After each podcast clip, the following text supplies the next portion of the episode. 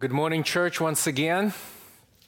It's good to be with you again, studying the Word of God, praying together. Seems like the congregation departed when the kids went out.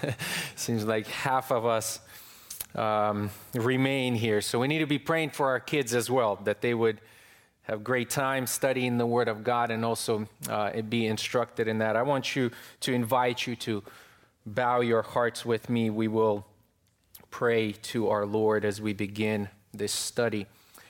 Uh, Father, we thank you once again. Our hearts overflow with gratitude for Jesus Christ. And as we open up the Word of Christ and hear Christ speak directly to our hearts, we ask you that you would transform us and remind us. Remind us apart from Christ um, we are unworthy. Uh, we, Lord, deserve only your wrath. Uh, but in Christ, there's forgiveness. In Christ, there's reconciliation. In Christ, there's righteousness. And as we consider what it means to be in Christ for us now, who are part of the new covenant, for us who have tasted the goodness of God and what it means for our daily walk before you. I pray that you would help us to, to see that uh, those who belong in your kingdom, the citizens of, of your kingdom, we, we behave differently. The standard is different. The motivation is different. We, we are car- called to speak the truth. We are called to go beyond the original call. We are called to go and, and to sacrifice and, and to serve others sacrificially. This is, this is who we are. This is, this is who we need to be known as. And I pray that you would just remind us these, these truths that we, we know.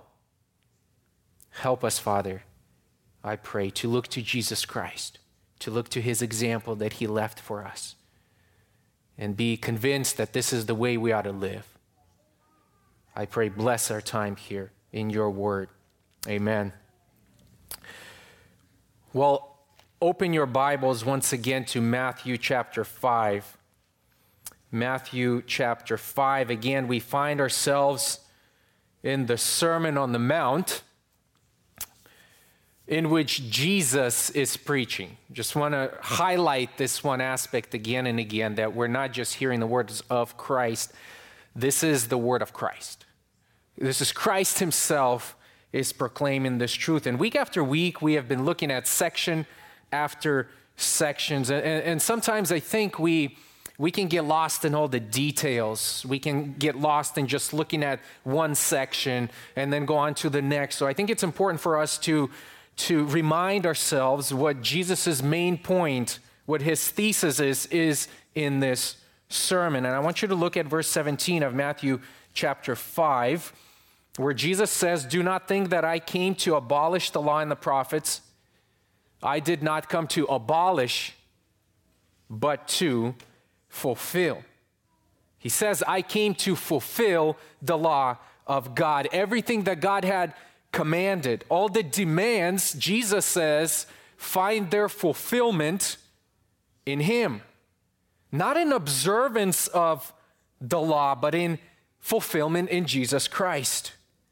And as a result, those who are in Christ, those who are now part of his kingdom, we are privileged, brothers and sisters, we are privileged to live by another code, not another set of laws, but we are to live in Christ with a transformed heart. We have these new affections for Jesus Christ, new desires, new motives we have complete transformation because of what Jesus had done for us. And so, as he he unpacks his thesis to reveal our need for Jesus Christ. This is really the, the point of the sermon. After reading the sermon in verse in chapter 7, we need to understand one thing. We need someone else to go to bat on behalf of our us before God in order to qualify us for heaven. And so as he, he reveals our need one by one, he, he begins to correct, beginning with verse 21, misconceptions of the people who came before him and who interpreted the law of God, the Old Testament. Because years and years and years and years have gone by, and people have begun to, to adopt little rules, little misunderstandings, right? Because of, because of our sinful tendencies. And we begin to begin to warp God's word to our own purposes. And this is what Jesus is exposing here. You understand my word to be to mean one thing, but I tell you there's something greater, there's something deeper. I have a greater concern here to expose. And he begins to, to turn the, the order of the world as they knew on its head so that people would realize they have nothing to offer to God. And that's why he begins this this sermon with Blessed are the poor in spirit, for theirs is the kingdom. Blessed are those who mourn. Blessed are those who are gentle. Blessed are those who are hunger and thirst for righteousness. When he pronounced these words, I will remind you that they were anti norm. It was completely radical order. And so he insists that God's glory is paramount and that he, not us, is the goal of obedience. And so in verse 21, Jesus first begins and says, You have heard that the ancients were told, You shall not commit murder. And he attacks the, their understanding of murder. He says, You have heard, but I tell you that murder is a matter of heart, not a matter of physical act. That before the Lord, our anger qualifies us to be liable in God's court and worthy of damnation. But not only that, he goes on and in verses 27 through 32, he exposes our lust. And he says, Adultery is not the first crime, lust is. And because of our lust, we deserve hell. We deserve hell. Lust runs so deep and is so damaging that it destroys relationships, including our, our marriages, because it is so selfish. And we talked about that last week. Today, Jesus turns to another very twisted and warped area of interpretation regarding vows, regarding promises, regarding retaliation in verses 33 through 42. He's addressing our speech, he's addressing our actions. And just like the, the previous two, this one here cuts very deep right down to our hearts. And, and I pray that as we study this, this section, that, that many of us here, we would not be too quick just, just to tune out what Jesus says because we read things like vows and we're like, we, that, that's just not so 2021. We don't do that nowadays. Why do we even pay attention? Brothers and sisters, teenagers, kids, pay attention and, and understand that, that there is a greater, there's a much deeper truth here that Jesus is addressing. And I want to read now with verse, beginning with verse 33, Matthew 5 33. We'll read through 42 and we'll look at this. Again, you have heard that the ancients were told, You shall not make false vows, but shall fulfill your vows to the Lord. But I say to you, make no oaths at all, either by heaven, for it is the throne of God, or by the earth, for it is the footstool of his feet, or by Jerusalem, for it is the city of the great king. Nor shall you make an oath by your head, for you cannot make one hair white or black. But let your statement be yes, yes, or no, no. Anything beyond this is of evil. You have heard that it was said, an eye for an eye and a tooth for a tooth, but I say to you, do not resist an evil person. But whoever slaps you on your right cheek, turn the other to him also.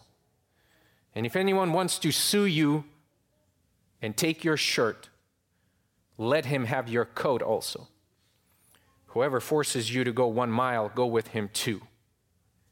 Give to him who asks of you, and do not turn away from him who wants to borrow from you. I want us to see one central theme in these verses, and that is this as kingdom citizens, the way we make much of Jesus Christ is we do it by speaking truthfully and serving sacrificially. Jesus is addressing something very important here.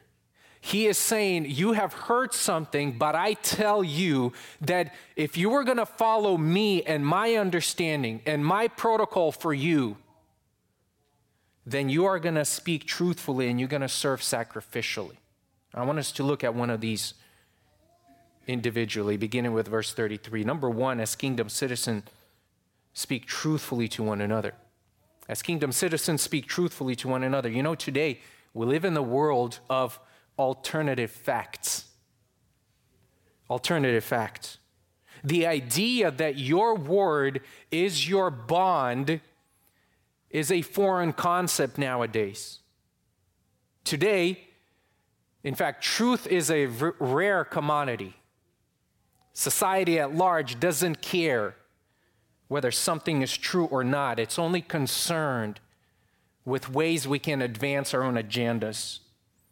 And if in the process we feel like we need to hold something back, maybe twist the message a little bit, maybe not say everything we ought to say, half speak, or, or, or maybe in some cases we just need to flat out lie, that's okay as long as we're just advancing our business, as long as we're doing what I think is important to do.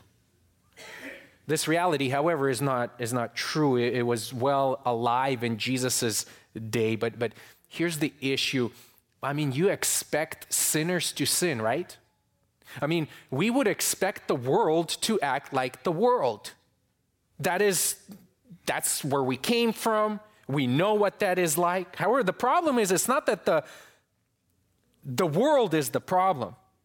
As we've seen over and over again in Matthew chapter 5, the problem that Jesus exposes is with the religious leaders, it's with the pious, it's with the so called righteous. Those who, quote unquote, go to church and do church. These spiritual guides were, were not only guilty themselves, when it came to evading the requirements of God's law, but they had also basically assisted the general population in hedging the truth. So, after three rounds of exposure focusing on the issues of the heart, now Jesus continues in the same vein, and this time focusing on the, their use of promises, oaths, or vows here. And I want you to see two things. Number one, that Jesus exposes the abuse of their vows, the abuse of their vows. Again, verse 31, 33 rather, again. Jesus is pointing to another distinction he's about to make between the teaching and the interpretation of the law versus his interpretation of the law. Let's remember again that Jesus is not correcting here the Old Testament, the meaning of the Old Testament. It is the false interpretation that the religious folks have put on the word, on the law, that Jesus is here exposing. Now, look at verse 34. But I say to you, make no oath at all. Make no oath at all. If we just take this, this statement here at face value, make no oath at all, we will run into all kinds of problems here because the Old Testament commands and calls the believers to swear and take oaths. For instance, Leviticus chapter 19, verse 12 says, You shall not swear falsely by my name so as to profane the name of your God. I am the Lord. So when you swear, don't swear falsely. Deuteronomy 6:13 says, "You shall fear God, fear only the Lord your God, and you shall worship him and you shall swear by his name." So the Old Testament calls believers calls the people of God to do this. Not only that, in the New Testament, we find apostles swearing, we find apostles taking oaths. Paul swore on multiple occasions. In fact, in 1 Thessalonians 5:27, look what he says here. I adjure you, in other words, I put you under oath. I want you to swear by the Lord to have this letter read to all the brethren. So that's a heavy language. He is calling God as a witness that the letter he just wrote and sent it to them, that it will be read to all. in addition to this, God Himself, if you've read the scripture, right, swore by His name all over the Bible. One particular verse that stands prominent is Hebrews 6 17 and 18. Look what it says here. In the same way, God, desiring even more to show to the heirs of the promise the unchangeableness of his purpose, interposed with an oath. So, desiring to change, to show to the heirs of the promise the unchangeableness of his purpose, interposed with an oath, so that by two unchangeable things in which it is impossible for God to lie, we who have taken refuge would have strong encouragement to take hold of the hope set before us. God Himself swore to keep His word. Not because He's a liar, because it says here it is impossible for God to lie, but in order to assure us, sinners, and so that we would believe in the word of God. Now, swearing, usually nowadays, just as an aside here, when someone talks about swearing or cursing, we're, we we usually refer to saying something bad, saying something negative, like stop cursing or stop swearing, right? And this idea is naturally rooted in this idea here in verses 33 and 31. It is related. Cursing is ultimately rooted in the idea of taking vows, of taking oaths. It comes from the accurate understanding of, of, of, swearing a curse upon yourself if you fail to follow through on what you have promised. So when you swear to God, you, you bind yourself to God's judgment if you do not fulfill it. We hear that all the time. I swear to God that I didn't do this. Or I swear to God that I will do this. And what we do by saying that is we bring God into the equation, into our human undertaking, and we're saying that I want God to be the witness here that whatever I tell you, whatever this transaction that, that, that we're gonna make right now, that if I fail to follow through on it, God is the witness and he will judge me. What Jesus means here is not the modern use of swearing and using bad words, however, but using our language to secure someone's trust on an authority that is greater than us. We bring God and we're saying, listen, I mean what I mean, and I even appeal to God as my witness. And in exposing this Pharisaical system, Jesus addresses their use, or rather abuse, of oaths. You see, they have developed over many, many years this elaborate system, a system of loopholes, a, loop, a system of, of shortcuts. Their system was marked by two things it was, it was marked by deception. Check this out. It, it was their understanding and belief that if, if you called upon the name of God in an oath, then that oath must be carried out. But if you can refrain from using God's name and swear, for instance, by Jerusalem or swear by um, the temple, then oaths that were based on anything other than literally name of God, they were okay. I'm okay with breaking that, that, that law. Look what it says in verse 33 You shall not take or make false vows, you shall fulfill your vows to the Lord. And this last phrase here, to the Lord, was key. This was the point. This was the, the centerpiece. To the Lord. If the Lord is involved, then I'm done if I fail to obey it, uh, if I disobey it. But if I can swear to something that's not really tied to the Lord, if I, if I don't quote his name, then I am okay. I can lie to you directly and get away with it and not fear God's punishment because the Lord is not involved. As long as we're not involved, invoking God's name, then, then you're okay. So you swear by anything else. You know, it's like the, the old playground joke, right? We, we, when we were kids, we would, um, you know, talk about certain things, have a conversation going. We would make promises to one another, and and um, you know, we would follow through. Say, but but you told me this. You told me you're going to do this. You told me you were going to do this for me. And then we were like, ah, but you see, when I told you this, I had my fingers crossed. So therefore, you didn't see it, but I had him, had him crossed. So I really didn't mean what I, what I told you. My words contradicted the intent because I had my fingers crossed. This is exactly the same thing. You think you can justify lying because you had your fingers crossed? You think you don't lie just because you swore by something other than directly relating and bringing God's name here? This is ridiculous. This is absolutely ridiculous. They were playing fast and, and loose with the truth. To them, to this religious sect, religious group, truth only mattered in some context, not all. One commentator says some first century rabbis emphasized only the importance of speaking truth to God and downplayed the importance of absolute honesty in all communications. They thought that they had a special obligation to keep promises made to God specifically, but could break promises made to others when it was convenient. So, in that system, if you wanted to deceive someone, you, you yet kind of still sound pious and, and holy and believable. You, would swear by something or, or someone other than God and, and, and feel absolutely okay with breaking that promise. Church, lying was culturally acceptable. And that rings a bell because nowadays we live in a culture where lying is, is culturally acceptable.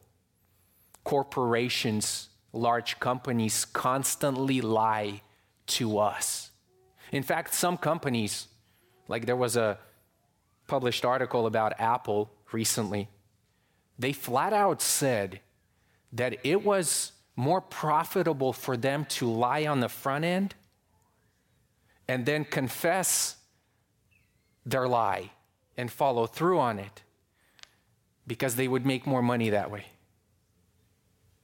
It's okay. We have all kinds of company slogans that are lies. And when someone picks up on it and sues them, they have to pay large sums of money. Why?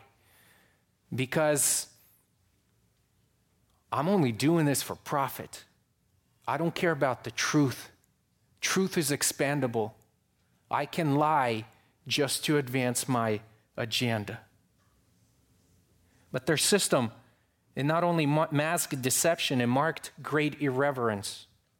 These rabbis thought of God initially as someone holy. They wouldn't even, they wouldn't even call God by his name Yahweh. And so they would then make up all kinds of words in order to replace the name Yahweh, lest there be you know irrelevant. They, they, would, they would approach God, and instead of God saying heaven, so heaven became a substitute for the name of, of God. And their initial motive was reverence. God was too high, too holy to even be called by that name, but naturally they drifted to the point where by the time of Jesus Christ, people actually believed that when you swore by anything other than the actual name of God, it was perfectly acceptable to lie. Notice in verses 34 through 36, Jesus calls them out on their irre- irreverence. They pretended to be pious, but it was only a pretense. Pretending to be pious, but it was only a pretense. You pretend to be someone, to be holy, Jesus says, but in reality, you're a liar. Your system is built on a lie. You say it's okay to swear by heaven, but I tell you that it's a lot closer to God than you think. But I say to you, make no oath at all, either by heaven, for it is the throne of God, he says. Psalm 123, verse 1 says, to you I lift up my eyes, O you who are enthroned in the heavens. So if you appeal to heavens, you need to understand that heavens is, is God's throne. This is where this is where he resides. So it doesn't matter if you do not simply invoke his name, he is there. But not only that, look at his he continues on and he say nor by earth, for it is the footstool of his feet. You can't swear by earth. Why? Because Isaiah 66, verse 1 says, Thus says the Lord, Heaven is my throne, and earth is my footstool. Earth is my footstool. I am there just as much as I am there. So it doesn't matter that you swear to heaven, God is here. Doesn't matter if you use that as a substitute. Not only that, look what he says here nor by Jerusalem. I mean, their system was so corrupt that it, it came down to um, prepositions. Look, look, look what he says here. In, in the original here, he uses a, a, different one. It says, nor towards or by. He says, by Jerusalem. So in, in their teaching, in their interpretation of the law, they basically said, you know what? If you swear by Jerusalem, then it's okay to lie. You can get away with it. But if you swear towards Jerusalem, you're done. You better fulfill your vow because you're calling God into the equation. Isn't that ridiculous? So they took what, what Daniel did, right? He was praying towards Jerusalem, opened up his windows, and, and he says, That's holy. The, the towards a certain place, that's holy. But by, don't worry about that. And Jesus said, This is ridiculous. What's up with Jerusalem? He says, Jerusalem is the city of the king. Who is this king? He says, This is my city. Jesus says, Don't swear by, don't swear towards, because this is the city of the king. Psalm 48, verse 2 says, Beautiful in elevation. The joy of the whole earth is Mount Zion in that far north, the city of the great king. And if we read on in Matthew 25, verse 34, it says, Then the king will say to those who are on his right and to those who are on his left. Don't swear by the city, because this is my city. But not only that, he says, he continues on, and he says, Nor shall you make an oath by your head, for you cannot make one hair white or black. White or black. Your head your life. Your head is important, right? You're basically saying that I am willing to lay down my life if I don't fulfill this promise. They would swear by their life. I mean, some of you may have used this, some of you may have heard it. Cross my heart and hope to die. Stick a needle in my eye. It's exactly the same thing we're talking about here. What does that mean? That means I am willing to put my life on the line for this promise. That's what I'm doing. Because he says, don't swear on your life because you can't make your hair white or black. And some of you guys sitting here, gals especially, and you're kind of wondering what that means because you're saying, yes, we can.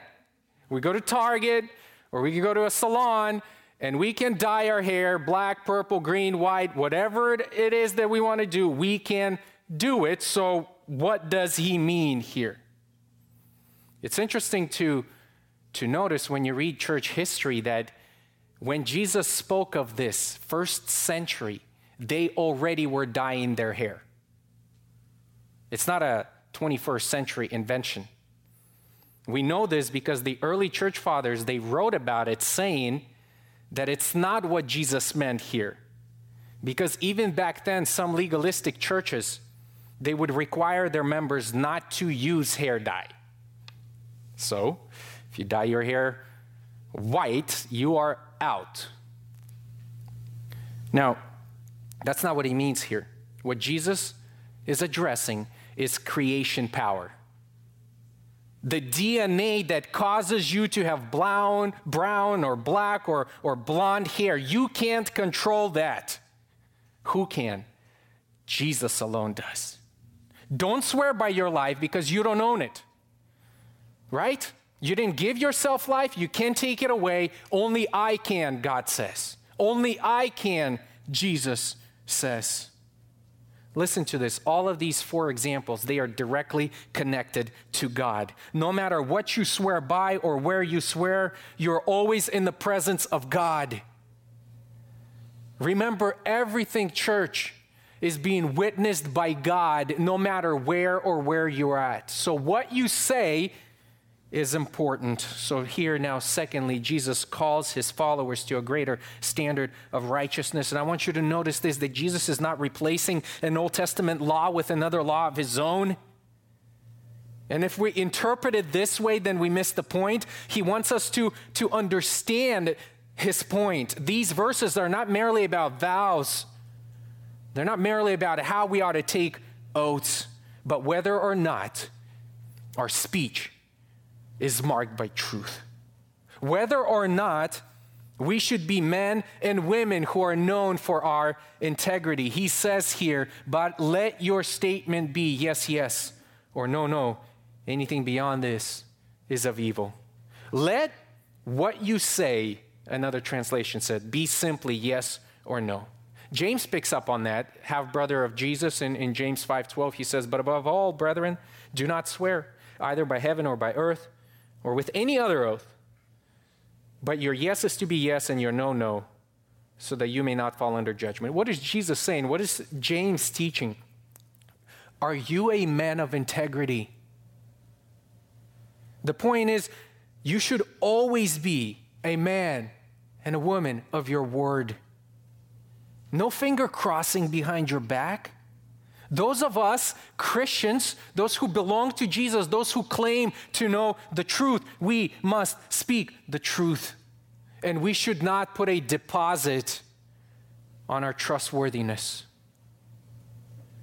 When you tell a story or you relate some kind of information or, or you answer a question, do people know that you really mean what you say? Have you given them a reason to trust you or not to trust you? You know, sometimes we preface our, our statements to be honest. Da da da da. We've said three paragraphs, and then we're like, well, quite frankly, and then we complete that sentence, and you begin to wonder, hmm, what about the, the top two paragraphs? Were they a lie? Now that you're finally speaking truth, quite frankly, or, or to be honest. I think sometimes we, we throw these, these phrases around and, and inadvertently we communicate something we do not intend to communicate. Our speech as a whole, everything we say, must be under the lordship of Jesus Christ, communicating truth because we are people of the truth. Think about gossip, think about slander. I think it fits into this category. Do you need to overpromise or swear to someone because you're no longer taken seriously because of your track record? Jesus says that anything less than yes and no, meaning yes and no, is from the evil one. Wow. Think about the implications of that. If you cannot be trusted with your yes or no, you are displaying, Jesus says, the acts of Satan. That's heavy. The way of Satan is exaggeration. The way of Satan is falsifying information. The way of Satan is lying and twisting truth. The way of God is accuracy, truth, and honesty. Again, Jesus is not against oaths in particular. He's against the necessity of oaths in order to get someone to trust you. What motivates us to speak the truth, brothers and sisters? Christ. The love of Christ, the love for Christ. When we speak the truth, we reflect the heart of Jesus Christ. You see, this is not another way to obey or another law to obey because we fall under its obligation in order to be justified by it. No, it's a privilege. It's an honor to be loved by the Lord of truth. And therefore, looking to Him, we speak the truth to our neighbor. Church, our words and our actions, they go hand in hand. Perhaps no scripture makes this more clear than Proverbs chapter 6, where the Bible weaves together in this tapestry the evils we speak and the evils we do. Listen to God's word in Proverbs 6. There are six things which the Lord hates. Yes, seven which are an abomination to him haughty eyes, a lying tongue, and hands that shed innocent blood, a heart that devises wicked plans, feet that run rapidly to evil, a false witness who utters lies, and one who spreads strife among brethren. You know, words, our words and our actions, they're often inseparable and one leads to the next. They're, they're displayed in the same context. And so, having dealt with the importance of speaking truth, Jesus now moves to address the importance of our actions. And again, he makes this call. Number two, as kingdom citizens, serve sacrificially one another. Not only speak truthfully to one another, but as you do that, not relying on oaths, understanding that everything we speak reflects our Lord and is under the sovereignty of Jesus Christ, but also we are to serve sacrificially.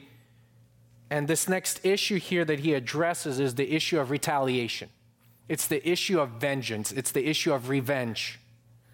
It's the law of tit for tat, a law that is traceable in the legal codes going 2,000 years even before the coming of Jesus Christ. Societies and, and, and social structure could not exist without the law of retaliation, which says, as Jesus quotes here, an eye for an eye and a tooth for a tooth in verse 38. This teaching is obviously biblical. It's clearly expressed in Exodus 21 and Leviticus 24. Now, on the surface, I don't know if, if maybe the first time you read it, it's like, man, this feels cruel, right? This feels cruel. An eye for an eye and, and a tooth for a tooth. But when you really consider the implication, this is a very merciful command. This legislature was restrictive in nature, not permissive. What am I, what am I saying? If someone knocked out your tooth, the justice system limited you to his tooth only. Tooth for tooth. So if someone injured you, if someone committed a crime against you, then the punishment fits the crime. You can't go for his mouth, the entire thing. You can't go for his head. It was limited to one thing. Why? Because we're sinful beings and we usually double up on revenge. We don't obey tooth for tooth, an eye for an eye. We say, You took my tooth, I'm going to take your head. And in order to restrict sin, in order to restrict evil, God gives them the command an eye for an eye, a tooth for a tooth, a donkey for a donkey, Leviticus. Everything must be equal. Jesus does not oppose here its legal application. Justice, in fact, must be carried out. However, he does attack the scribal understanding of this Old Testament principle in the area uh, of personal revenge and vengeance. Personal revenge and vengeance. D.A. Carson says, the law was thus being dragged into the personal arena where it could scarcely foster even rough justice, but only bitterness, vengeance, hatred, and malice. And Jesus' response here is, is very radical. Most, if not all, his hearers would have been shocked by these statements. First, he lays down basically a, a simple and a basic principle. And he says this in verse 39 But I say to you, here's the way. Here's the way this command should be interpreted. Here's what I want you. If, if you follow me, here's, here's what I tell you do not resist an evil person. Do not resist an evil person. You know what he does here? He is addressing our rights, our rights as Christians. You know, we often talk about today the human rights or our inalienable rights. I have the right to do this, or I have the right to do that. It's been given to me, to me by my Creator. I can do this. But, but we must ask question. I think it's appropriate to ask this question here in this setting. What kind of right do the kingdom citizens have? Do Christians have any personal rights? When they are wronged and when they are assaulted. I think when you read these words of Jesus and, and you couple them with a lot of what the um, epistle writers have to say, like Paul, the short answer is in the case of personal assault or injury, there are no personal rights for Christians. This is wild. This is radical. When someone does something evil, Jesus says, don't relate to them as your enemy. In fact, he will expand on that in beginning with the next section in verse 43. Don't resist. Don't scheme revenge. It is not an option for you as a Christian. It is not an option for you as a follower of Jesus Christ. This is what Paul teaches in Romans chapter 12. Don't pay evil for evil. When someone does you harm, don't pay them evil. If possible, he says, be at peace with all men. And more than that, he says, feed your enemy and give them a drink.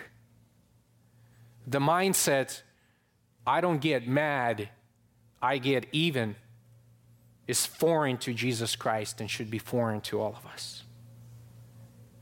If we're called to follow in his footsteps, then we are called to do what, what Jesus did. And he gives us four examples here. He says this if someone slaps you, turn the other cheek. Slaps you. You know, Pastor J. Vernon McGee tells a story of an Irishman who, who was punched in the face by someone. Upon remembering the words of Jesus, he turned the other cheek, and the man punched him again. After that, he, the Irishman, took the man, just beat the snot out of him. When asked why he did it, the Irishman replied, Well, Jesus said to turn the other cheek, but he didn't say what to do after that.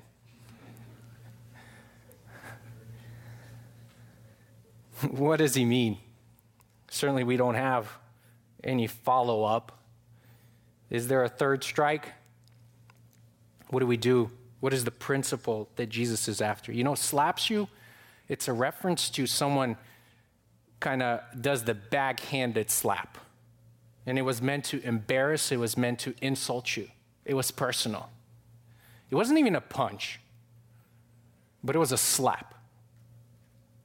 Matthew uses the same word in, in, in Matthew 26 when Jesus was blindfolded and he was slapped by the Roman soldier. It was insulting, it was painful. Chuck Quarles, he writes Jesus himself was the perfect model of this gracious response to the abusers of others. He was mocked, spat upon, beaten with sticks, slapped, scourged, and nailed to the cross. Nevertheless, he endured this all without retaliation and even with forgiveness on his lips. Never is the disciple more like the Savior than when he responds to abuses graciously and without retaliation. When someone insults you, don't be so quick, Jesus teaches, to get out your revenge, to pay him back, to get at him. Again, this is in the context of personal wrong against us. It is true that we should all stand up for justice, for righteousness protecting ourselves and protecting our families from harm is, is not in view here. Violent crimes are not to be excused either. The guiding principle is one of neighbor love for all. And the putting away of this heart of anger, of malice, of revenge, of avenging a wrong against me personally. Jesus brings another example and he says, When someone demands of you one thing, give him more. When someone asks you of one thing, give him more. This is how the citizens of the kingdom should respond, not only to insults, but legal attacks. This was too familiar in the Jewish culture. He says this, and if someone wants to sue you and take your shirt, let him have your coat also. What does that mean? You know, ancient people who lived in the East, they generally had two garments. They had an inner garment, and they had one large, kind of heavy coat, a cloak. They wore a tunic, and then they, they, they wore this coat. And that coat was so important to them, the, the outward coat, that if a person who was really poor and he had borrowed money against this coat, like, I don't have anything, but I'm willing to sell this coat to you, okay? And you're gonna take my coat, you're gonna give me some money. You, by law, were required to return this coat to me at night because I used it as a cloak and a covering and a bed to sleep on. And then in the morning, when I'm done sleeping, you would then come back and take my coat again. It was that important to them. And Jesus says he's calling his followers to go beyond what the law requires. Give it up to them. Don't go after them. If someone wants your shirt, go beyond what the law requires. Respond to your accusers and your adversary with grace. In, a, in our day, we might say something like, if he takes your coat, offer him a shirt off your back too. Go beyond. Give him more. Show him grace. Now, this is very anti cultural. This is anti Tim. That's not how I act.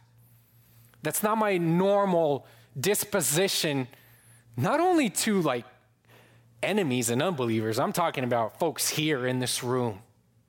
That's not how we relate to one another. I'm going to give you what I have. Naturally, we say, Who are you to, to even ask of this? This is mine. I own it. Jesus says, Your attitude should be different. And so we understand that we are more like Pharisees here in this section than we are more like Jesus. That is why the standard is so high. But he doesn't, he doesn't end there. He says, always be willing to go the extra mile. That's why I titled this sermon, quite frankly, Go the Extra Mile. Be willing to go the extra mile has long been a common saying in our culture, right? And it is rooted here in verse 41. You know, since Israel was occupied under Roman rule, the people of Israel could be required to assist Roman military and carry a load of one mile. So, what that looked like is we have an example of this. Simon of Cyrene, remember when Jesus was carrying his cross and Jesus just flat out was weak and couldn't carry the cross? Roman soldiers grabbed just the man out of the crowd and he says, You go and carry that cross. By law, he had to carry the cross one mile. They were required to do it. Jesus says, Listen, brother, sister, when you reach the limits of what the Roman law requires, don't stop and drop the burden at the oppressor's feet. Keep going. Carry the load another mile. Do it voluntarily, not for this king, not for Caesar, but for that king, for Jesus. Go the extra mile. And then finally, in verse 42, he says, Give to him who asks, and do not turn away from him who wants to borrow from you. Someone crosses your path with a desperate need. He's not slothful, he's not irresponsible, but he has a legitimate need and you have the means to assist them. Jesus says, Jump in, jump in, help, be generous in your giving. Don't find excuses not to help, not to assist. Cheerfully give. New Testament teaching. Spurgeon once said, Be generous. Be generous. A miser is no follower of Jesus, a hoarder someone who hoards. It's just, it's mine, it's mine. The Lord keeps blessing you, but you're just, you put it in your own wallet. And no, I can't give. I, uh, I'm not like that. The disposition of a, of a Christian, the disposition of someone who belongs to the kingdom of God, the disposition of someone who has tasted the kindness of the Lord and his mercy and grace is to be the channel through whom God's grace flow to others, including tangible giving. Don't be asking, what's in it for me? Explain what will be my return? How much will I, will I get on this investment? Give freely. Don't expect anything in return. Obviously, I think it's assumed that, that we are to be wise with our resources. Jesus does not call us to foolishly squander his resources because we are called to be faithful stewards. He's calling us to follow him and to serve others sacrificially. What is our motive in all of this? What should be our motive? Why should we not retaliate, exact revenge from those who insult us, but instead look to, to go the extra mile, to suffer loss? Christ. Christ Again, I will remind you that this is the high calling. Jesus is addressing our inability to fulfill God's law in its entirety, exposing our real problem, our real issue, our desperate need for Jesus Christ. But now, brothers and sisters, as followers of Jesus Christ, those who believe in Him, we have surrendered our life to Him, to His cause. We are loved by Christ, and should we not follow in His footsteps? Our motivation is the love of Christ. Why don't we retaliate? Because God didn't, because Christ didn't. While we were yet sinners, we read in Romans 5, Christ died for us in order to reconcile us to himself as enemies. We have been blessed, we have been showered with a blessing from on high. 2 Corinthians chapter 8 verse 9 for you know the grace of our Lord Jesus Christ that though he was rich yet for your sake he became poor so that you through his poverty might become rich. Church, making much of Jesus and reflecting Jesus is the goal of our life. Specifically, today we're talking about in the manner that we speak, in the manner that we act. As kingdom citizens, we trust in Jesus. We must dwell on the gospel of Christ. His gospel is the word of truth. And as such, we must be known by truth, right? If we have been deposited this truth, we must be known by truth. Oh, church, let us be a community that, that values truth. And truth not only in public settings, right now, the proclamation of truth, but, but in private conversations, so that we would fear all forms of lies. And second, when we dwell on the gospel of Jesus Christ, we are quickly reminded of the kindness, of the mercy of God towards us sinners. Oh, think about this. Jesus had all the reasons to retaliate against you. All the reasons. When he was crying out there in Gethsemane, he says, Father, this, this is a tall order. Let this, pass cup, let this cup pass from me. All the reasons not to do this. He was dying for his enemies, yet what did he do? I will because you will, because you loved the world, and that is why I'm going after them.